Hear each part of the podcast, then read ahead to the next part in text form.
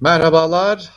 İyi hafta sonları şimdiden sevgili Özgürüz takipçileri. Bir cuma gününde her cuma olduğu gibi bilanço programıyla bu hafta neleri konuştuk, neleri tartıştık ele almak üzere sizlerle birlikteyiz. Bugün Sinan Ateş cinayetinde gelinen son aşamaya, Sinan Ateş cinayetinin de ailenin adeta e, hani tabiri caizse kırkının bitmesini beklemesine gün saymasına bakacağız e, siyasetin gündemine bakacağız. Bu hafta hepimizi tedirgin eden o gelişme de e, elbette ki konsoloslukların bir bir e, güvenlik nedeniyle bir kapanması oldu. Onları konuşacağız. Kiminle? Sevgili Can Dündar ile birlikte. E, sevgili Can Dündar hoş geldiniz. Hoş bulduk. İyi yayınlar Altan. Çok teşekkür ederim. Şimdi uzun uzadıya konularımız var. E, elbette soru da alacağız e, izleyicilerimizden. Ara sıra bu duyuruyu da tekrarlayacağım izleyicilerimiz yayınımıza katıldıkça. Bugün izleyicilerimizden gelen soruları da yanıtlıyor olacağız. Ama öncesinde e, bir konuya aydınlık getir, ışık tutalım. E, bugün seçimlere 100 gün kalan gün ve biz bir geri sayım başlattık. Seçimlere 100 gün diye. Bundan sonra 99-98 diye geriye doğru saymaya devam edeceğiz. Bu neden önemli bizim için? E çünkü hepimizin neredeyse hayatını etkileyecek bir tarihe dönüştü 14 Mayıs ve e, o gün yaşanacak gelişmeye göre Türkiye'nin önümüzdeki yüzyılın ilk e, açılış sahnesini görmüş olacağız. Yani Türkiye son dönemdeki gibi bir baskı rejiminin daha da ağırlaştığı bir döneme mi girecek? 14 Mayıs'tan itibaren yoksa e, nihayet bir zorlu bir sayfayı tarihinde kapatıp yeni bir dönemin kapısını mı açacak? Yeni bir tek adam rejiminden koalisyonlar dönemine mi geçecek? E, ve bir enkaz kaldırma rehabilitasyon dönemine mi adım atacak? Bunu göreceğiz. Belki 14 Mayıs olmayacak bir ikinci tur olacak. Belki Haziran'a kalacak e, bütün bu değişimler. E, onu da göreceğiz ama 100 gün önemli tabii. Bakalım e, sayalım ne çıkacak sonunda. Göreceğiz. Onu da konuşacağız elbette. Seçim dönemine ilişkin gelişmeleri de konuşacağız. Bu arada bir izleyicimiz Seher Bilsoy ee, geçtiğimiz hafta bir soru sormuştu. Sanırım ben o soruyu yanlış yorumlamışım. Ee, bir kırgınlığı varmış. O kırgınlığını bugün sohbetten dile getirdi. Ee, kendisini de gönlünde almış olalım ve hani soru ve yorumlarını beklediğimizi bir kez daha dile getirmiş olalım. Ee, kimsenin gönlünü de kırmak istemeyiz. Onun da altını çizmiş olalım. Şimdi e, hazır seçim konusuyla başlamışken Sinan Ateş cinayetine e, dair gelişmelere geleceğiz. Çok önemli gelişmeler, çok önemli e, noktalar var. Ama e, ben gün içerisinde hem Cumhuriyet Halk Partililerle hem de İyi Partililerle arka arkaya görüşmeler yaptım. E, şimdi ilginç bir hafta geçirdik. Saadet Partisi lideri Temel Karamollaoğlu liderler turunda e, meslektaşımız İsmail Saymaz e, aktardığı kulis bilgilerinde Temel Bey'in e, Kılıçdaroğlu'nu desteklediğini, e, yine Gültekin Uysal'ın Kılıçdaroğlu'nu desteklediğini, Gelecek Partisi'nin biraz daha Kılıçdaroğlu'ndan yana olduğunu, Ali Babacan'ın ortada durduğunu fakat e, İyi Parti'nin hala bir direnç gösterdiğini belirtiyor e, Kılıçdaroğlu'nun adaylığına ilişkin. Şimdi gün boyu e, bir tartışmayı izlemek için hem iki partinin genel merkezlerinin nabzını tuttuk. İyi Partililer şu noktada özellikle geçiş sürecinin yol haritasını da sordum ben kendilerine. Bana dediler ki bakın biz altı partinin lideri herhangi bir şekilde e, Cumhurbaşkanı yardımcısı olsun olmasın bu olsun bu olmasın noktasında değiliz. Biz şunun altını çiziyoruz. Zaten ucube bir sistem var. Şimdi bir partili cumhurbaşkanına itiraz ederken üstüne beş partili cumhurbaşkanı yardımcısının görev alıyor olması sizce bu ucube sistemi daha da ucube hale getirmez mi? Şimdi bu önemli bana kalırsa da doğru. Yani bu bakış açısı önemli bir bakış açısı. Bir de bu sistemi kutsamak anlamına geliyor açıkçası baktığımızda. Ee, önem atfetmek anlamına geliyor. Kılıçdaroğlu'nun adaylığına ilişkin ise şunu söylüyorlar. Henüz ortada bir netlik yok. E, Temel Bey dolaşıyor siyasi partileri. E, aday belirleme metodu ve aday önerilerini topluyor. Ortak noktada kesişenleri ayrı değerlendiriyorlar. Kesişmeyenleri ayrı değerlendiriyorlar. Ama tüm bu yorumlar için aslında İyi Parti ziyaretine bakmak gerekecek. İyi Parti lideri Meral Akşener ne diyecek? Bunu görmek gerekecek. İtirazları ne? Bunu dinlemek gerekecek. Ama ben CHP'lilerde de bir kızgınlık görüyorum. Onu da söylemekte fayda var. CHP'liler diyor ki hayır e, İyi Parti seçimlerin kaybedilmesini olur, olur da seçimleri kaybedersek bu sorumluluğu biz, bize yıkmak için şimdiden bunları söylüyor. Şimdi bunu dile getirmek ne kadar doğru? Yani seçimleri kaybedeceğinizi mi düşünüyorsunuz sorusunu akıllara getiriyor. Bu tantanayı, bu hengameyi e, nasıl değerlendireceğiz? kabak tadı verdi diyebiliriz. Yani bütün bu tartışmalardan hepimiz yorulduk. Yani son 100 gün sayarken ve artık dolu düzgün e, bu bir ittifak havası içinde e, bu rejime son verme hazırlığı kampanyasının başlamasını beklerken bütün bu tartışmalar son derece yorucu ve kamuoyunda keşke bir anket yapıp da yani bundan ne kadar sıkıldıklarını görebilseler. Eğer bunu görmüyorlarsa gerçekten büyük zaaf demektir. Ee, yani bu bütün bu konuşulanlar kulis sonuçta altı lider kendi aralarında bir şey yapıyorlar, bir görüşme yapıyorlar ve bunu da kamuoyuyla paylaşmadıkları için çok detayı bilmiyoruz. Ama her hemen her kulisten çıkan İyi Parti'nin Kılıçdaroğlu'nun adaylığına dair bir e, rezerve olduğu şeklinde bu anlaşılıyor.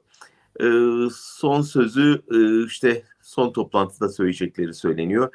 Ama şu e, bir CHP temsilcisinin hemen ardından bir İyi Parti temsilcisinin e, kamuoyu önünde yaptıkları tartışma gerçekten e, onlardan bir ittifak e, çıkacağını düşünenlerde büyük hayal kırıklığı yarattı. Yani artık seçime 100 gün kalmış. İşte adayın açıklanmasına şurada haftalar kalmış ve kamuoyu önünde bu atışmalar e, hem moral bozukluğu yaratıyor hem bunlar bu işi yapamayacak duygusu yaratıyor. Hem Erdoğan'ın e, ekmeğine yağ sürüyor. O yüzden e, bunu neden yaptıklarını bilmiyorum. Yani e, eğer partilerinin bir şekilde çıkarını düşünüyorlarsa bu son derece küçük bir hesap. Çünkü daha büyük bir hesap var ortada hesaplaşılması gereken ve bütün kamuoyu onlardan şu anda sadece Selahattin Demirtaş'ın deyimiyle susmalarını bekliyor. Yani susun, artık susun.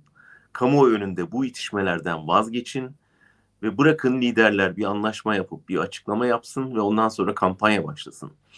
Bu susmadığınız sürece gerçekten bunun sorumluluğunu hep birlikte üstleneceksiniz. Bunu nasıl görmüyorsunuz? Yani bu İyi Parti'nin, CHP'nin, Karamollaoğlu'nun olmayacak. Bütün bu kaybın sorumlusu hep birlikte siz olacaksınız ve seçmen çok ağır cezalandıracak eğer beceremezseniz.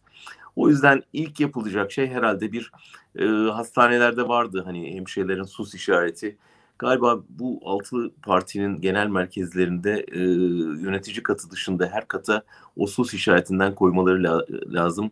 Bir şekilde e, bu çenelerin kapatılması için, bu itişmenin son bulması için.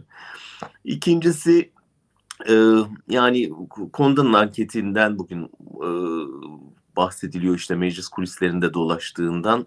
E, Murat Yetkin'in yazısında da vardı. Yani bir yüzde 40 e, iktidar oyu görünüyor. Yüzde 45 e, muhalefet altılı masa oyu görünüyor. Söylenti bu. Konuda doğrulamıyor ama hiçbir şekilde konuda kendi anketlerini özel yaptığı için açıklamıyor biliyoruz ki. Ama görünen o ki bu eğer bunlar doğruysa bu rakamlar ki şu anda adayın olmadığı e, noktada bu açıklamaların yapıldığını unutmayalım. Ortada bir aday yok. Ee, bir soru işaretiyle Erdoğan yarışıyor. Soru işaretinin oyu yüzde 45, Erdoğan'ın oyu yüzde 40 görünüyor. Ee, bu ne demek? Şu andaki tabloda ikinci tura kalıyor demek. Burada işte yüzde 15 civarında bir e, diğer oy var ki işte HDP'nin en büyük temsiliyeti gösterdiği yer sonuçta belirleyici olacak demektir. Şimdi bu kadar kritik bir noktada, bu kadar artık başa başken ve hani burun farkıyla önde giderken bu ayağı sıkma akıl alır gibi değil. Ama ben e, 13'ünde e, liderlerin aklı selimle bu işe bir çare bulacaklarını umuyorum, ummak istiyorum. Şimdi bir de bu konuya ilişkin bazı sorularımız var. Arada bazı sorulara da cevap verelim istiyorum. Ee, örneğin e, Berat e, Bey bir soru sormuş. E, Levent Gültekin'in bir iddiası olduğunu dile getiriyor. E, bu iddiayı biz de e, dinledik. Diyor ki ulusalcılar Kılıçdaroğlu'nu aday yapacak ancak Türkiye kurtulmasa da partiyi kurtardık kafasındalar demiş e, Levent Gültekin. E, siz ne düşünüyorsunuz bu konuda? Yani bu kadar bir e, ayak oyunu mümkün müdür sizce CHP içerisinde bu ortamda? Yani bunun hesabını yapanlar olabilir parti içinde. Birçok küçük hesap dönüyordur eminim. Çünkü hani Kılıçdaroğlu kaybederse ne olur? bir defa yani şunu söyleyelim. Kılıçdaroğlu kazansa da kaybetse de CHP'de bir şeyler olacak. Öyle değil mi? Yani kazanırsa orada bir liderlik boşluğu doğacak. Kaybederse Kılıçdaroğlu kaybetmiş olacak ve yine bir liderlik sorunu yaşanacak. Yani partide her halükarda bir Kılıçdaroğlu sonrası dönem hazırlığı olması çok doğal. Ama ulusalcılar ne kadar ağırlık taşıyor, ne kadar kaldı partide e, onlardan ben zannetmiyorum çok büyük bir e, etki alanına ve güce sahip olduklarını. E, ama belki şuna bakmakta daha çok yarar var. Hatta ben de sana sorayım bu vesileyle Altan. Yani biz her cuma artık Ekrem İmamoğlu'nu bir başka kentte cuma namazında görüyoruz ve çıkışında konuşma yaparken görüyoruz. Ee, yani çok alışkın olduğumuz bir şey değil bu. Belediye başkanlarının çıkıp şehir şehir gezip cuma namazı kılması ve konuşmalar yapması. Beni asıl ulusalcılardan çok İmamoğlu'nun bu hazırlığı e, meraklandırıyor. Sence neyin hazırlığı bu? Ya şunu çok iyi biliyoruz ki CHP lideri Kemal Kılıçdaroğlu ister aday olsun, Cumhurbaşkanı seçilsin ve sonrasında partisine veda etsin. İster aday olmasın, bu seçimlerde başka bir isim seçilsin ve Türkiye parlamenter sisteme geçsin ya da ister aday olsun kaybetsin. E, her halükarda CHP lideri Kemal Kılıçdaroğlu siyaset sahnesinden çekilmeye hazırlanıyor. Bunu e, daha önce de konuşmuştuk. Parti içerisinde artık bunun kesin gözüyle bakıldığı bir durum or, durum ortada. Ve bu nedenle bir e, genel başkan kim olacak sorusu var. Alternatifler var mı? Elbette var ama tüm bu alternatifler CHP lideri Kemal Kılıçdaroğlu'nun Deniz Baykal'ın CHP veda ettiği dönemdeki kadar güçlü bir alternatif e, modelini ortaya koymuyor. Şimdi çünkü Kılıçdaroğlu bir yanda örgütlere hakimdi. E, örgütler onu destekliyordu. Çünkü örgütleri arkasına alan bir önder sağ e, faktörü vardı onun yanında. Fakat e, şimdiki durumda mesela önemli bir isimdir. CHP içerisindeki solu da temsil eden, sosyal demokrat çizgiyi de temsil eden önemli bir isimdir e, çok yakından takip ederim Oğuz Kağan Salıcı. Oğuz Bey e, önemli isimlerden biri bu Cumhur e, Genel Başkanlık yarışında bana kalırsa ve örgütlerin de arkasında olan bir aldı, aldı, olduğu bir isim Oğuz Kağan Salıcı. Fakat bir yanda da kamuoyunun arkasında olduğu bir isim var. O da İstanbul Büyükşehir Belediyesi Başkanı Ekrem İmamoğlu. Fakat e, biliyoruz ki Ekrem İmamoğlu ile örgüt arasında biraz e, makas açılmış durumda. Hı hı. Hal böyle olunca e, bir yarış e, olsa bile bu yarış bayağı bir çetin geçecek. Ve e, görüyoruz ki evet Ekrem İmamoğlu Cumhurbaşkanlığı adaylığı iddiasında çok mu güçlü? Bence değil. Kaldı ki CHP lideri Kılıçdaroğlu'na seçim kampanyası ile ilgili sunumlar yapan bir noktada. Habertürk'ten Mahir Kılıç arkadaşımız da bunu haberleştirdi hatta. Hı hı. Geçtiğimiz günlerde de İsmail Saymaz haberleştirmişti bunu. Şimdi tüm bunlara baktığımızda e, bunu görmek lazım. İmamoğlu bir CHP Genel Başkanlığı figürü ve daha sonrasında başbakanlık yarışında olabilecek bir isim. Fakat e, parti içerisinde örgüt arkasında olmadan bu mümkün olabilir mi? Bunu da e, pek mümkün görmüyorum. Bunu da eklemek gerekiyor. Şimdi tabii CHP içindeki yarışa şu kısaca not düşeyim. Yani iki yoldan e, gidilebilir. Bir hani örgüt ve e, örgüte hakim olarak ki İmamoğlu böyle bir gücünün olmadığını biliyor partiye sonradan katılan bir isim olarak. İkincisi kamuoyu desteğiyle ve hani halk baskısıyla ya da işte altılı masada favori aday durumuna gelerek bence ilkinin olmayacağını bildiği için ikinci yoldan e, şansını zorlamaya çalışıyor. E, kendince akıllıca bir yöntem çünkü hani başka türlü partide bir gelecek kurmasına imkan yok. E, buradan bir yol açılır mı göreceğiz ama e, şu an için görünen gerçekten ilginç bir tablo var. Yani eğer buna devam edecekse e, bu hem Cumhurbaşkanlığı kampanyasıyla eklemlenecektir bir süre sonra Kılıçdaroğlu'nun. Yani bir popülaritesi olduğu kesin belki onu Kılıçdaroğlu lehine kullanabilir meydanlarda. İkincisi tabii onunla birlikte kendi kampanyasında yapıyor demektir. Evet şimdi bir soru daha var. Onu da aktarmak istiyorum. Seher Hanım e, gönlünü aldık bir sorusu var. Diyor ki İyi Parti Kılıçdaroğlu'nun mezhebinden dolayı istemediğini her defasında dile getiriyor. İyi Parti destekli İmamoğlu HDP'den oy alamaz. En uygun aday Kılıçdaroğlu değil midir? Bunu da değerlendirdikten sonra gündemimize devam edelim. Yani bunu açıkça dillendirmediler bildiğim kadarıyla ee, ama hani e, arka planda söyledikleri ya da fikir kafaların arkasında böyle bir şey olduğu kesin. Bunun bir takım istatistikleri olduğu söyleniyor. Ee, bilmiyorum gerçekten inanmakta istemiyorum. Yani Türkiye'nin bunları aşmış olması gerektiğini düşünen biri olarak. Ee, ama hani son tahlilde masanın üstüne anketler konduğunda bu bir faktörse ve engelleyecek bir faktörse herhalde liderler ona göre bir şey geliştireceklerdir. Ama benim gönlümden geçen eğer böyle bir ambargo varsa bu seçim o ambargonun kırılmasına da vesile olabilir ve Türkiye için çok büyük kazanç olur. Yani gerçekten Türkiye'de evet.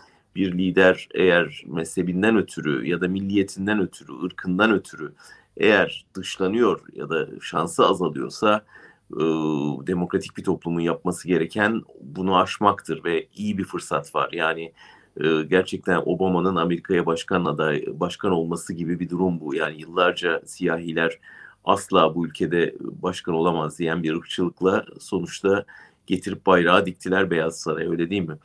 Dolayısıyla e, bu olabilirse kazancımız iki olur. Yani hem bir baskı rejiminden kurtulmuş oluruz hem bu bu gerçekten utanç verici e, ayrımdan da Türkiye yüz akıyla çıkmış olur. Çok iki, iki zaferi bir arada kutlarız diye düşünüyorum. E, tabii ben orada bir notu da ekleyeyim. Bir dönem e, yanlış hatırlamıyorsam İbrahim Bey'di İyi Parti milletvekili. Kemal Bey'in e, bu Alevilik konusunu gündeme getirdiğinde çok keskin bir tavrı olmuştu İyi Parti lideri Meral Akşener'in ve çıkıp Sakarya'da yaptığı bir konuşmada ben özür diliyorum diye de e, belirtmişti. Şimdi Cihan Paçacı'nın da açıklamalarının ardından da e, İyi Parti Cihan Paçacı'nın da istifasını istemişti. Yani Meral Hanım istifasını istemişti. Ama şimdi bir yandan da e, biliyoruz Bülent Kuşoğlu, Gürsel Tekin gibi isimler de açıklamalar yaptılar. E, İyi Partiler de diyor ki ya bakın biz e, bu konuda gerçekten e, titiz davranmaya çalışıyoruz ama aynı nezaketi Cumhuriyet Halk Partisi'nden göremiyoruz diye de bir sistemleri var. E, biliyorsunuz özellikle Gürsel Tekin'in açıklamaları büyük kriz yaratmıştı. Ee, Bugünden beri ben duymadım kendisinden bir şey ama yani evet, orada da bir tepki oluştu. Tabii Kemal Kılıçdaroğlu parti meclisi toplantısında çok ağır e, ifadelerle konuşmayacaksınız kardeşim demişti. E, ne kadar işe yaradı bilmiyorum. Hala tabii ki belli başlı açıklamalar geliyor. Bunu da belirtmek gerekiyor. Şimdi başka bir konuya daha geçeceğiz ama önemli bir konu. Orada benim de söyleyeceklerim var. Bir e, izleyicimizin sorusu diyor ki ya bu seçime doğru bürokratlardan e, ya da derinlerden gelecek dosyalar ve kasetler servis edilir mi diye soruyor. Valla e, Cumhurbaşkanı Erdoğan ya da AKP'nin kaybetmesi için e, servis yapılır mı yapılmaz mı orasını bilemem ama e, AKP döneminde gelen hepsi AKP'li olan fakat hepsi AKP'nin içerisindeki başka bir gruba yakın olanlar batır batır dosyalar servis ediyorlar. Birbirlerinin çetelesini tutmuşlar. Birbirlerinin şimdiden ayağını kaydırmaya çalışıyorlar e, bize de ulaşanlar oluyor. Diğer gazeteci arkadaşlarımıza ulaşanlar da oluyor. Siz ne düşünüyorsunuz bu konuda? Yani bir defa e, hani beklenen şey oydu gerçekten. Hani bir takım e, kasetlerin, dosyaların ortaya çıkacağı hatta Peker'den bekleniyordu büyük ağırlıkla. Ama ben bu MHP'de yaşanan son gelişmenin hepsinin üstüne e, set çektiğini düşünüyorum. Yani bütün bunlar olmadan zaten iktidar cenahında müthiş bir dağılma yaşanıyor. Yani ve bu çok ciddi bir şey belki birazdan konuşuruz. Ama bu şimdiden orada e, beklenen darbe etkisini yaratmış görünüyor. Yani artık kasede falan gerek kalmayan bir e, korkunç şey var, cinayet var ortada. E, ve bu bu iç kanama devam edecek orada. İktidar böyle bir şey hazırlığında olabilir mi? Olabilir yani daha önce yapmadıkları şey değil. Çok e, ama şu ana kadar yaparlardı diye düşünüyorum. Bir, ikincisi adayı bekliyor olabilirler.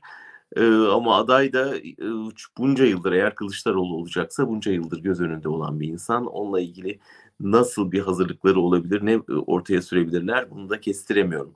Ben ama e, açıkçası Peker cephesinden de bir şeyler bekliyorum. Çünkü her ne kadar çok ciddi bir dijital ambargo varsa da ve çok sıkı sıkıya uygulanıyorsa da e, Peker'in bilgi dağarcığının arşivinin e, dağıldığı düşünülürse yani en azından belli yerlerde koruma altında tutulduğu düşünülürse e, sonuçta sızıntı bir işaretine bakar. E, ve kendisinden sızdığının anlaşılmayacağı birçok dosyasının da olduğunu tahmin edebiliyoruz. O yüzden hani e, Peker'i Birleşik Arap Emirlikleri'nin cezalandırmasına e, yol açmayacak şekilde bazı dosyaların ortaya çıkması beklenebilir. Ama hani bugüne kadar ortaya çıkardıklarından ne gibi sonuçlar çıktı? Hani kamuoyu artık şunu gördü. Evet bu iktidar boğazına gırtlağına aldığına kadar e, pisliğe batmış durumda. Ve işte e, büyük yolsuzluklar, e, yani burada bir doyma noktasına gelindi zannediyorum. Yani bundan sonra hiçbir şey ne yazık ki şaşırtmıyor kitleleri. O yüzden hani eğer bir kaset vesaire beklentisi varsa onu zannetmiyorum ama ortaya çıkacak e, yolsuzluk, usulsüzlük, e, rant yağmacılığı dosyaları artık tamamen kutuplaşmış bu seçmende ciddi bir etki yaratmıyor ne yazık ki. Şimdi siz konuyu oraya getirdiğiniz için soracağım Sinan Ateş cinayeti e, dikkat çeken yerlere doğru gidiyor artık ve e, ben de henüz kapanmadı o dosya. Bilmiyorum katılır mısınız bana ama. Tabii tabii hiç. E, şimdi T24'ten hani şimdi, yani meslektaşımız tecrübeli bir meslektaşımız ama hani hani tabirimi maruz gö mazur görsün. E, gerçekten acar işler yapan bir gazeteci Asuman Aranca T24'ten. E, bu, bugüne kadar gelinen e, aşamayı derliyor ve o aşamada çok dikkat çekici bir şey var. Onu okuyup size sormak istiyorum. Sinan Ateş cinayetine ilişkin diyor ki soruşturmaya ilişkin detaylar ortaya çıkmaya başladı. Bu kapsamda yapılan çalışmalarda cinayet öncesi Çukurambar bölgesinde keşif yapan ve hala tutuklu bulunan şüphelilerden birinin keşif yaptığı sırada trafik polislerince yapılan rutin kontrole takıldığı anlaşıldı. Buna göre olaydan birkaç gün önce Ankara'ya gelerek cinayetin işlendiği Çukurambar bölgesinde keşfe çıktı. Şüpheli keşif esnasında polisler tarafından rutin kontrol için durduruldu. Yapılan GBT sorgusunda şüpheli hakkında daha önce işlemiş olduğu bir suçtan kaynaklanan kesinleşmiş ceza bulunması nedeniyle yakalama kararı çıkarıldığı anlaşıldı. Bunun üzerine polis şüpheliyi gözaltına aldı. Şüpheli kesinleşen cezanın 3 yılın altında olması ve bu sürenin de denetimli serbestlik süresi içinde kalması nedeniyle aynı gün açık cezaevine nakledilerek serbest bırakıldı. Hakkında yakalama kararı bulunan şüphelinin AKP Genel Merkezi ile ABD Büyükelçiliğinin de bulunduğu bölgede keşfe çıkması ihmal tartışmalarını da beraberinde getirdi. Şimdi ben burada başlık başlık gidelim istiyorum. Şimdi e, hepimiz biliyoruz e, açık cezaevine sevk edilir evet bırakılırlar 3 yılın altındaysa tamam burası normal. Ama o öyle aynı, aynı gün falan olmaz muhakkak bir gün gider orada bir gün, iki gün, üç gün, dört gün gidenler bile vardır. Cezaevinde kalmak durumunda olanlar bile vardır. O işlemler hızlı tamamlanmaz. Bu işlemler de bayağı hızlı tamamlanmış. Ve üstüne üstlük aranan biri AKP'nin, ABD Büyükelçiliği'nin bulunduğu yerlerde keşif keşif yapıyor. Şimdi ben şu, şu saate Çukurambar'a gitsem e, biliyorum yani e, defalarca gidiyoruz oraya. AKP Genel Merkezi'ne de gidiyoruz ama ya, tabii, müthiş güvenlik önlemleri var. Bu nasıl bir ihmal? Altan ben de yıllarca Çukurambar'a çok yakın bir yerde oturdum biliyorum. Yani orası iktidarın e, şeyidir, e, yani meskenidir diyelim. İktidara mensup e, milletvekillerinin, bakanlarının üstlendiği, dolayısıyla hani bir tür çok sıkı korunan bir bölge. Yani o, o bölgeden zaten hani böyle bir cinayetten sonra kaçabilmiş olması tetiği çekenin akıl alacak bir şey değil. Buradaki tek cevap senin soruna bence aileden geliyor. Ne dediler? Çocuğumuzun katili mecliste. Bu cümle birçok şeyi açıklıyor. Hem katilin nasıl kaybedildiğini açıklıyor, hem polisin neden e, o işte ortaya çıkaramadığını açıklıyor. Hem neden bu insanların salı verildiğini açıklıyor. Hem olayın neden üstünün örtülmeye çalışıldığını açıklıyor. Hem partilerin iktidar partilerinin neden bu konuda sessiz kaldıklarını açıklıyor. Hem muhalefetin neden bu konunun üstüne ısrarla gittiklerini açıklıyor. Ortada yani aile bir şey biliyor ve geri sayımı onlar da başlattı. Biz nasıl seçim için geri sayım başlattıysak işte 40'ı için zannediyorum 11 Şubat tarihini verdiler. 11 Şubat ne demek? Ee, bir hafta sonra aile e, bildiklerini açıklayacak demek. Şimdi bu geçen programda da konuştuk. İktidarın özellikle MHP cenahının hiç beklemediği bir yerden bir, e, yedikleri gol. E, çünkü hani e, birçok şey bekliyorlardı ama burada içeriden kendi yaptıkları, kendi ön ayak oldukları bir şey tepkinin bir cinayetle sonuçlanması ve giderek o cinayetin önce MHP'ye sonra iktidar Cumhur İttifakı'na bu kadar ağır bir darbe vurması e, ve bütün bu sessizliğin yani cinayetin ardından gösterdikleri sessizliğin bir dağılmaya yol açması, partiden insanların istifaya başlaması bunlar e, seçimin sürprizi oldu. Seçim öncesi yaşadıklarımızın ve bu kan kaybı sürecek. Hele aile konuştuktan sonra ben bunun e, katlanarak artacağını düşünüyorum. Gerçekten bu işin MHP üst kademelerine yönelen bir suçlamaya dönüşmesi halinde e, kendisine ülkücüyüm diyenlerin o partide artık barınabilmesine imkan görmüyorum. Çünkü bütün yaşadıklarımızdan gördüğümüz e, kaybın ülkücü camiadaki etkisini bize gösteriyor ve MHP'nin bu konudaki sessizliğinin şimdiden ne kadar büyük bir e, tepkiye ulaştığı düşünülürse herhalde böyle bir dahlin ortaya çıkması çok daha büyük bir darbe vuracaktır MHP'ye. Evet bu e, Sinan Ateş cinayetinin nereye gideceğinin e, işaretlerini göreceğiz elbette yakında. Şimdi başka konular da var Sinan Ateş cinayetine ilişkin sevgili Asuman Arancan'ın e, haberinden çok kısaca aktarayım.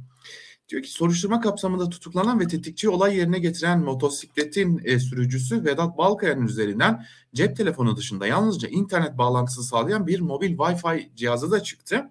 Savcılık şüphelilerin birbiriyle cep telefonu yerine yalnızca internet üzerinden haberleştirdik, haberleştiklerini de değerlendiriyor. Tutuklananlardan Ufuk Köktürk filan, e, şunu demiş ben Covid oldum hatırlamıyorum filan demiş. Ama her şey dönüyor dolaşıyor. Nerede kilitleniyor? Tetikçide. Tetikçi nerede? Ya öldürül, öldürüldü ya da Türkmen Dağı'na kaçırıldı. Bunun dışında başka bir ihtimal üzerinde durulmuyor. Şimdi abisinin Türkmen Dağı'nda olduğu belirtiliyor. Ee, ben şunu merak ediyorum ya e, bu kadar göz göre göre organize bir cinayetin e, ya bunu şunun için söylemiyorum ben e, birileri onayladı da oldu anlamında değil ama birileri bunu organize etmiş çok belli. Bu organize cinayetin hiç mi ortaya çıkacağını düşünmediler ya da niye ortaya çıktı bazı ayrıntılar? Yani birkaç tez var bu konuda. Bir tanesi amaç öldürmek değildi, korkutmaktı. Ee, iş orada cinayete gidince ortalık karıştı. Bir tez bu ki çok inandırıcı gelmiyor doğrusu. Çünkü çok planlı bir şey olduğu belli. Ee, ikincisi sızıntı emniyet kadrolarında ciddi ülkücü yapılanma olduğunu biliyoruz. Bunların bir kısmının MHP'ye genel merkeze bağlı olmakla birlikte bir kısmının da artık yeter deyip bıyıklarını kesenlerden olduğunu tahmin etmek mümkün. Dolayısıyla bu sızıntıları belki de böyle açıklamak lazım. Şimdi bir ilginç bir gelişme var. İzleyicimiz Berat Bey de hatırlattı. Ben de onu hani tesadüf de olabilir tabii ki yani bir yargı kararı sonuçta. Ee, Selahattin Önkibar'ın daha önce kaleme aldığı bir kitap vardı. Devlet Bahçeli ve Ülkücüler hakkında her şey diye bir kitap. Bu kitap yanlış hatırlamıyorsam 2017 yılında olsa gerek bir e, toplatma kararına e, maruz kalmıştı. O toplatma kararı da kaldırıldı. Dün itibariyle kaldırıldı. Şimdi yargıdan gelen bir kararla kaldırıldı. Bunu Orayı... şundan soracağım. Ee, belki birleştirmek de gerekecek bu ikisini.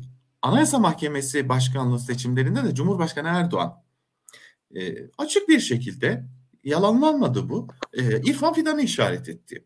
Ama e, normalde son ana kadar aday olmayacağı düşünülen e, mevcut başkan Zühtü Arslan da çıkıp ben de adayım dedi ve İrfan Fidan kaybetti. Cumhurbaşkanı Erdoğan işaret etti aday kaybediyor. Bir anda yargıdan böyle bir karar böyle kararlar çıkıyor. E, yargıda bir şeyler değişiyor mu? Yani şunu unutmayalım. Burada belgeleri sızdıranlar da solcular, sosyalistler falan değil şeydeki emniyetteki. Yani bu bilgileri sızdıranlar.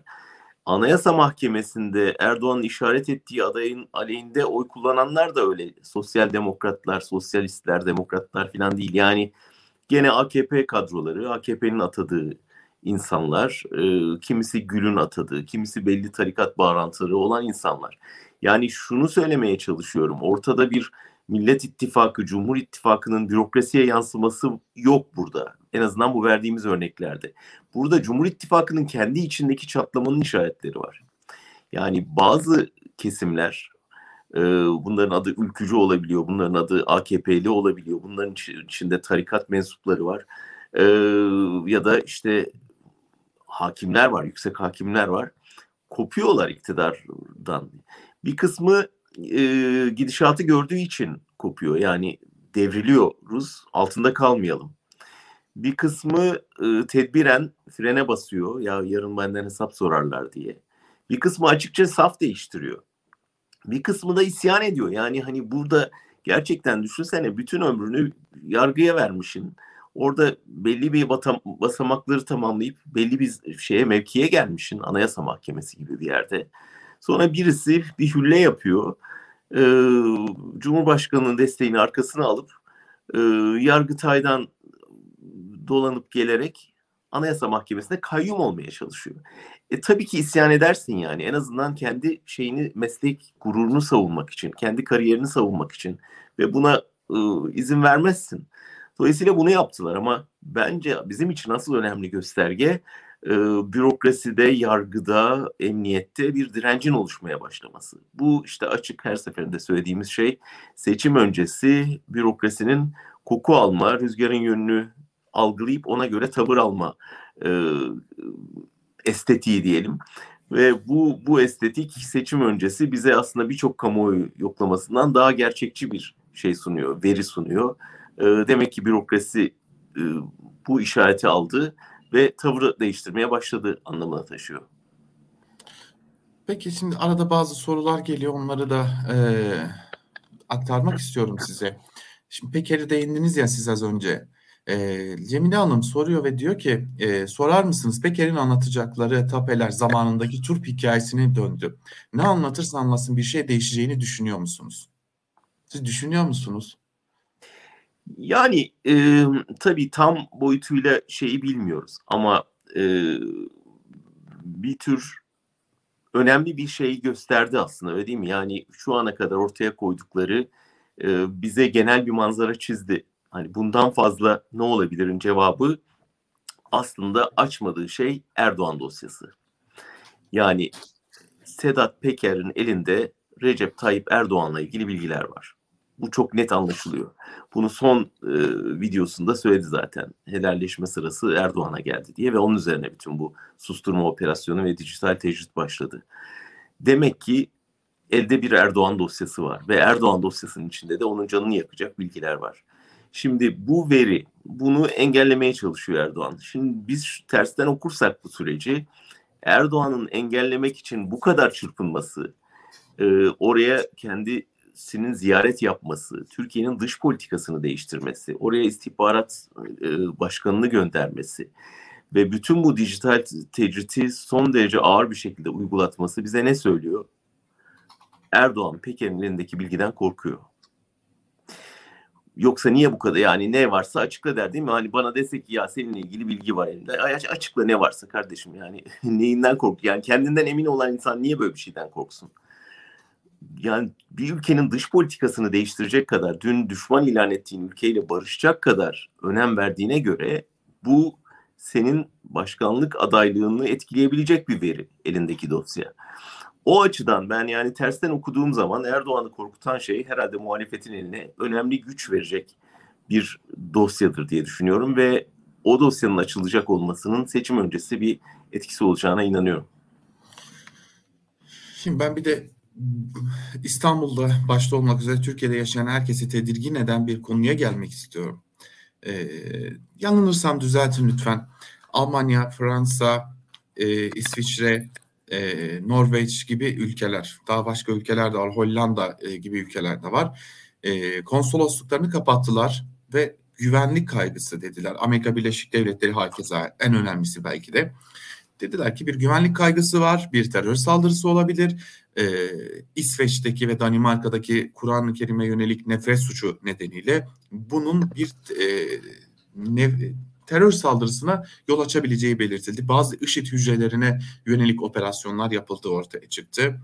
Öte yandan e, İçişleri Bakanı Süleyman Soylu dedi ki e, ne biliyorsanız bizimle de paylaşın kardeşim dedi. Bunu belki ayrı değerlendirmek gerekecek ya iç istihbarattan sorumlu bir bakanın bunu söylemesi. E, bir de üstüne üstlük e, dedi ki Amerika Birleşik Devletleri'ne bugün seslendi ve dedi ki sizin kimlere yazı yazdırdığınızı, hangi gazetecilere yazı yazdırdığınızı biliyorum diye de bir çıkış yaptı. Nasıl olsa kimse sormayacak yani kardeşim hangisine yazdırıyoruz diye ya. Tüm bunlara baktığımız zaman en önemlisi şunun altını çizerek sormak istiyorum. Ne oluyor? Neden ardı ardına bu kararlar alındı? Bunu sadece bir güvenlik kaygısı olarak okumak mümkün mü? değil bence. Çok daha genel bir yaklaşımın bir parçası. Şimdi biraz önce bürokrasideki tavır değişikliğinden söz ettik. Ee, şimdi ikinci turda e, dünyadaki tavır değişikliğinden bahsetmek lazım. Onun için de bunu görmek daha doğru olur. O genel çerçevenin içinde. Geçen hafta e, Türkiye'ye yönelik Batı dünyasının tavrının değiştiğine dair çok önemli ipuçları çıktı ortaya. Yani 4-5 madde sayabilirim peş peşe olan. Bunlardan ilki Almanya'nın Erdoğan'ın ziyaretini e, reddetmesiydi. Bunu resmi bir şekilde yapmadılar. Bunu kulislerden öğrendik ama Erdoğan'ın bütün Almanya'yı ziyaret e, ısrarlı talepleri Berlin'de reddedildi ve Erdoğan'a bu seçim öncesi bu imkan verilmedi. E, şu ya da bu nedenle onun ayrıntılarını kısmen biliyoruz ama önemli olan sonuçta bu ger bunun gerçekleşmeyecek olması. Onun ötesinde Almanya AKP'ye seçim propaganda yapma izni de vermiyor. Yani son derece kısıtlandırdı e, buradaki kampanya çalışmalarını. Dolayısıyla Almanya 2017'deki dersler nedeniyle kapıyı kapattı. Bu bir. İkinci gelişme e, bahsettiğin şey konsoloslukların kapatılması e, işte Soylu dedi ki ne dedi şey Türkiye'ye karşı bir psikolojik harp başlattılar dedi. Yine tersten okursak Soylu'nun paniğinden anlıyoruz ki Avrupa'da ciddi bir şekilde e, AKP'ye bir tavır var. Yani ve bundan rahatsızlık duyan bir İçişleri Bakanı var. Şimdi sen de söyledin yani kendi iç güvenlik alacağı önlemlerin e, ne olduğunu ya da tehditlerin ne olduğunu Batı dünyasının konsolosluklarına soran bir İçişleri Bakanımız var. E, dolayısıyla oradaki gerilimden de anlıyoruz ki Batı ile e, AKP'nin arası ciddi bir şekilde açılmaya başladı. Üç, e, Amerika'nın tavrında bir değişiklik var. Amerika e, bu İsveç ve Finlandiya'ya karşı Erdoğan'ın e, ambargosunun NATO'ya verdiği zarardan rahatsız olmaya başladı. Zaten baştan bir rahatsızlardı ama bunu çok net görmeye başladık.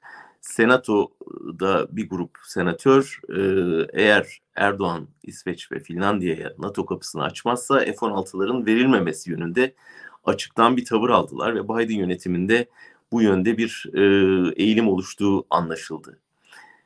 Hemen bu konudan devam edersek İsveç ve Finlandiya'da Erdoğan'ın elindeki bu kozu alacak çok önemli bir açıklama yaptılar. Dediler ki tamam biz vazgeçtik Ankara ile müzakerelerden. Bekleyeceğiz. Seçim sonucunu bekleyeceğiz. Ve Temmuz'a attılar. Temmuz'daki NATO toplantısında bakarız dediler. Ve gerçekten Erdoğan bir blöf yapıyordu e, ya da işte bir şantaj yapıyordu. Bunu kullanmak istiyordu. Ve bir anda o kozu elinden alıverdiler. Şimdi istemiyorsan girmeyiz. Sen e, bunu bir zafer olarak satacaksan sat dediler ama şu anda Erdoğan bu kozdan olmuş oldu ama Batı'da özellikle NATO'nun e, tepkisini çekti tabii. NATO'nun genişlemesine engel olan lider durumuna düştü bir anda. Öte yandan bu manzaraya şunu ekleyelim son olarak. Amerika ve Almanya'nın Ukrayna'ya tank satışı tabii o Ukrayna Savaşı'nda çok önemli bir dengeyi değiştirecek adım oldu ve Erdoğan'ın orada arabuluculuk çabalarıydı. işte Nobel Barış Ödülü arabuluculuktan dolayı aday olması vesaire hepsinden daha önemli bir gelişme olarak ortaya çıktı ve Ukrayna'nın elini son derece güçlendirdi. Ve bu noktada tabii Erdoğan açısından da e, sıkıntılı bir durum doğdu. Çünkü hani dünya Ukrayna'nın yardımına koşarken Batı dünyası NATO Erdoğan NATO'nun genişlemesine engel olan lider durumuna düştü bir anda. Dolayısıyla tümüyle baktığımızda bu İsveç, Finlandiya, Ukrayna, Almanya, Amerika e, konsolosluklar denklemini bir arada okuduğumuzda geçen haftanın gerçekten Batı dünyasının yavaş yavaş Erdoğan'la ve AKP ile vedalaştığını söyleyebiliriz bu adımları atarak. Ya iyi de benim burada şimdi aklıma bir şey takılıyor. O da şu. Dış güçler söylemi. Çalışır mı? Yine bu dillendirilecek. Bunu çok iyi görüyoruz. Tabii, tabii, tabii bunu yapacak. Bunu yapacak. Yani şöyle söyleyeyim. Altan çalışır. Ama kendi tabanına çalışır.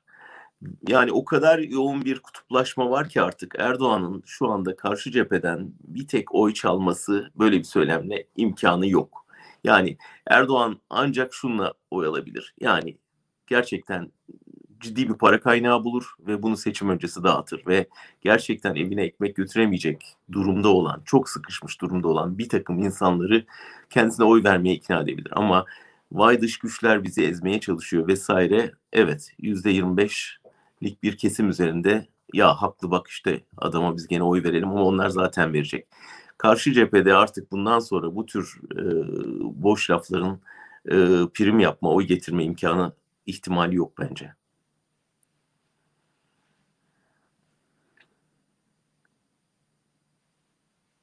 Bu arada e, sosyal medyaya da bir göz attım da hala İyi Partililerle CHP'ler arasında net bir sürtüşme var. Yani hala devam ediyor. Biz bu yayını yaptığımız dakikalarda da o sürtüşme devam ediyor. Evet diyoruz ya yani bu seçimi iktidar e, değil yani iktidarın tavrı değil muhalefetin kendi içindeki şeyi e, kaybettirirse kaybettirecek. Yani şu anda görünen o. Yani bu itişmeye devam ettikleri sürece eriyecekler ve bu erime onlara bir yıkım getirirse de çok ağır bedel ödeyecekler. Evet, yani neden ısrarcılar? Neden bunu yapıyorlar? Ya hepsini bir yana geçiyorum. E, bir yana koyuyorum. Şimdi güçlendirilmiş parlamenter sistem diyoruz ya. Bu e, fikri yani bu e, fikrin isim e, sahibi baktığımızda bu ismi ilk getiren gündeme getiren isim Meral Akşener. Yani Hı. Türkiye'de güçlendirilmiş parlamenter sisteme döneceğiz diyen ilk isim Meral Akşener. Ve bu partinin lideri e, yıllardır ciddi bir çaba içerisinde. Belki de hiçbir araya gelemeyecekleri partilerle bir aradalar. E, CHP'ye bakıyorum aynı şekilde. E, yani neden e, kurmay liderler bu kadar iyi bir çalışma temposu yakalamışken kurmaylar niye susmaz? Ya liderler bu kadar e, özen gösteriyor. Biz bir duralım demezler. E, anlam veremiyorum ben. Buna da anlayamayacağım herhalde. Öyle yani de göze, girme, göze girmeye çalışıyor olabilirler kısmı. Bir kısmını gerçekten liderler artık ben ondan da şüphelenmeye başladım. Hani iyi polis kötü polis oyunu mu acaba diye düşünmeye başladım. Yani liderler son derece anlayışlı ve hoşgörülü davranıp alttan alta ya sen de iki laf çaksan iyi olur bak bunlar çok şey yapmaya başladı şımarmaya başladı mı diyorlar. Ee, bundan emin olamıyor insan çünkü artık bu parti içi demokrasi değil parti içinde bir kakofoni var yani bunu engel olmamaları da bunu gösteriyor bana yani demek ki bunu kontrollü yapıyorlar dedirtiyor sonuçta. Ne yazık ki. Şimdi ben bir konudan daha bahsetmek istiyorum. Ee, o da şu. Biliyorsunuz biz birkaç gündür Rütük konusu üzerinde duruyoruz. Ee, bilmem izleyicilerimiz hatırlar mı? Özgürüz Radyo'nun ilk engellemelerinden biri e, Rütük'ün başvurusuyla lisanssız kaçak yayın yapıldığı gerekçesiyle internet evet. üzerinden. E, bu yüzden Özgürüz Radyo'nun internet sitesine erişim engeli getirilmişti. Türkiye'den yayın yapıyor olsa belki de haklıydı Rütük. Elbette ki haklıydı ama Almanya'dan yayın yapıyor aslında baktığımızda Özgürüz Radyo ve bu e, nereye dokundurulabilir bir yasak o ayrı bir tartışma konusu. Ama biz Türkiye'den yayın yapıyor olsaydık elbette ki bu haklı bir engelleme derdik. Çünkü lisans almak gerekir. Ama aynı Rütü'ye şunu sormak istiyorum. Ee, Albayrak grubuna ait hani Yeni Şafak, GZT gibi yayın önemli yayın organlarını bünyesinde bulunduran Albayrak grubunun TVNet radyosu e, hem TürkSat uydusu üzerinden lisanssız yayın yapıyor e, hem de e, karasal olarak bir yayın yapıyor ve henüz çağrı adını değiştirmek için başvuru yapmamış durumda. Şimdi tespit ettim ki e, Pamukkale TV var Denizli'den yayın yapan. Denizli'den yayın yapan Pamukkale TV'nin sahibi 2015 yılında AKP'den milletvekili aday adayıymış. 10 ay önce de aldığı yayın lisansı TürkSat üzerinden yapacağı yayın lisansı dolmuş. Ve 10 aydır lisansını yenilememiş ama yayın hayatına devam ediyor. Şimdi yine e, başka bir bilgi daha e, var. O da şu ki e, Ermeni bir yurttaşa ait e, televizyon kanalı Louis diye bir televizyon kanalı. Bu Louis televizyon kanalı da lisansı dolmasına rağmen yayın yapıyor, yayınlarını sürdürüyor. Yetmezmiş gibi farklı dil ve lehçelerde e, yayın yapmasına izin veren bir e, Rütük Üst Kurul kararı da yok. Bu arada bu e, kanalın sahibi olan yurttaşın da Cumhurbaşkanı Erdoğan'la e, yakında olduğu bil, bil, biliniyor. Şimdi tüm bunları topladığımızda ve karşısına Halk TV hadi bizi bir köşeye koyalım. Halk TV'ye, KRT'ye e, işte Tele1'e kesilen cezalar, Fox TV'ye kesilen cezaları koyduğumuzda e, ne oluyor? Ya şunu artık biliyoruz. Türkiye'de ikili bir hukuk sistemi var. Birisi muhaliflere işliyor, birisi iktidara işliyor. İktidara işleyen hep kendine yontuyor ve E, suç sadece muhaliflere reva görünen bir şey. E, öte taraftan diğer taraftaki suçlar sadece ödüllendirmek için e, bahse konu oluyor. E, elbette Rütük bu seçim döneminin en kritik kuruluşlarından biri ben hala e, bir e, CHP'nin orada ciddi bir şey yapacağını bekliyorum yani e, ciddi bir kuşatma yapması gerektiğini sadece CHP'nin değil bütün muhalif güçlerin Rütü'yü ciddi bir şekilde kuşatması ve dikkatle gözünü ayırmadan izlemesi gerektiğini düşünüyorum. Yüksek Seçim Kurulu ne kadar önemliyse Rütük o kadar önemli olacak. Çünkü hani az çok ses çıkaran medya organlarını da susturmak için ellerinden geleni yapacaklar. Yani burada e, üç şey işleyecek. Bir, hani parti kapatmalar, partileri susturmalar, partilerin e, maddi desteğini kesmeler. İki, medya, medyayı susturma e, ve kanal kapatma, e, cezalandırma vesaire. Ee, ve giderek daha geniş sivil toplum kuruluşlarıyla işte tabip odalarından barolara kadar, üniversitelere kadar geniş bir susturma kampanyası yani böyle yürüyecek bir kampanyaya giriyoruz ve bunun üç ayağından biri olarak Rütü'nün son derece ciddi bir şekilde uyarılması, e, protesto edilmesi, kuşatma altında tutulması şart bence. Çünkü seçimlerin ne kadar e, çok sesli bir ortamda geçip geçmeyeceğine doğrudan etki edecek olan kurum RÜTÜK. Nasıl ki Yüksek Seçim Kurulu seçil, seçimlerin adil bir ortamda geçip geçmeyeceğine etki edecekse RÜTÜK de buna etki edecek. Şimdi e, bazı sorular var e, izniniz olursa birkaç soruyu da size aktarmak istiyorum. O soruları da e, bu arada bir izleyicimiz yeni AYM Başkanı hakkındaki düşüncenizi sormuş. Az önce e, aktardınız o düşüncelerinizi. Hı hı. Şimdi bir izleyicimiz diyor ki Murat Erbap isimli bir izleyicimiz adaya kalan demokrasi arayışı sakat olmaz mı? Yani şunu düşünmek lazım. Başkanlık rejimi de yönetiliyoruz şu anda. Ve bunu değiştirmeye çalışıyoruz. Bunu değiştirecek insan yeni başkan. yani bütün çelişki burada zaten. Bütün sıkıntı da burada. Bir türlü e, içinden çıkılamayan nokta da bu. Yani biz bir başkan seçeceğiz ve o başkan gelip kendi koltuğunu lav edecek. E, yani çok az örneği olan bir şey ama hani işte 1945 46 döneminde İsmet İnönü'nün yaptığı şeye benziyor. Yani demokrasi getiriyorsun ve getirdiğin demokrasi seni e, tek adamlıktan alacak. E, şimdi muhalefetin yapmaya çalıştığı şey bu. Bu, bu sorunun arkasındaki şey e, işte o ironi aslında buradan kaynaklanıyor.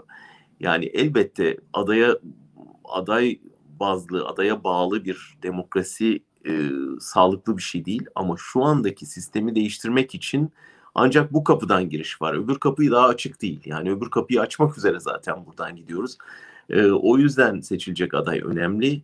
Çünkü o adayın e, o iktidarın o şeyini alıp tadını alıp dişlerinin uzamaması ve birden bir e, tek adama dönüşmemesi ya da tek kadına dönüşmemesi gerekiyor. Bütün bu hazırlığın nedeni de o. Altılı Masa'nın aylardır bir yol haritası, pro program vesaire oluşturması şu önümüzdeki iki yıl süreceği düşünülen geçiş sürecinde bu adayın e, ne güzel ya bir sürü yetkim oldu şimdi demeyip e, tersine kendi verilen yetkileri halka meclise dağıtmak üzere çalışması için bir yol haritası hazırlanıyor. O yüzden cevap evet aday maalesef önemli çünkü e, bu sistem kurulacak. İki yıl sonra belki yeniden Türkiye seçime gittiğinde artık aday değil partiler yarışacak. Son iki sorumuz var. Onları da alıp bitirmek istiyorum müsaadenizle. Bir e, Muharrem Palaz bizim sıkı izleyicilerimizden biri diyor ki sosyal medyaya bant daraltma ve yavaşlatmasını gördük. Özellikle seçim gecesi bu yapılabilir mi? Şimdi bu bilgiyi vereyim. Muhalefet bunun olabilme olasılığına e, karşı bir takım çalışmalar içerisinde. Onu da söyleyip sözü size bırakayım buydu zaten. Yani her şeyi beklemek lazım. En çok bunu beklemek lazım ve bunu bekliyoruz zaten. Ee, ama muhalefette bir çalışma olduğunu bilmek önemli. Ee, dilerim o önemli olur yani geçerli bir çalışma olur. Ee, bunu nasıl yapabileceklerini çok bilemiyorum ama e, sorunun cevabı evet. Neredeyse yüzde yüz bunu bekliyoruz ee, ve her şeyi beklemek lazım. Ama önemli olan buna karşı bizim ne yapabileceğimiz hepimizin onun hazırlığında olması lazım.